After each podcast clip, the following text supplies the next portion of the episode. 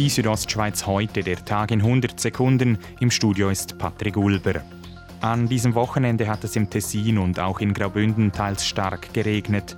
Trotz den großen Wassermengen, die gefallen sind, sei die Situation im Kanton Graubünden ruhig geblieben. Dazu Sandra Schanguetta der Kantonspolizei eigentlich schon das ganze Wochenende haben wir ja nicht wirklich Ereignisse gehabt, die gravierend waren. Wir haben wie vereinzelte Steinschläge gehabt, kleine Rüfen und Strassensperrungen, was jetzt zum Glück eigentlich nicht ein grösseres Ausmaß genommen hat.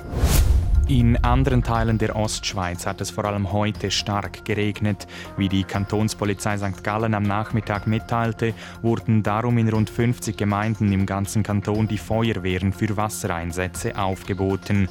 Dabei handelt es sich um Wassereinbrüche in Häuser und kleinere Hangrutsche. Der Absturz der Ju-52 in den Flimser Bergen vor zwei Jahren ist auf menschliches Versagen zurückzuführen. Das zeigt der noch unveröffentlichte Untersuchungsbericht der SUST, welcher der Sonntagszeitung vorliegt. Demnach stürzte das Flugzeug mit 20 Menschen an Bord aufgrund hochriskanter Flugmanöver der Piloten ab. Gestern ist es auf der A13 bei Domadems zu einer Frontalkollision zwischen zwei Autos und einer daraus erfolgten Auffahrkollision gekommen. Dabei verletzten sich neun Personen leicht bis schwer, wie die Kantonspolizei Graubünden mitteilte.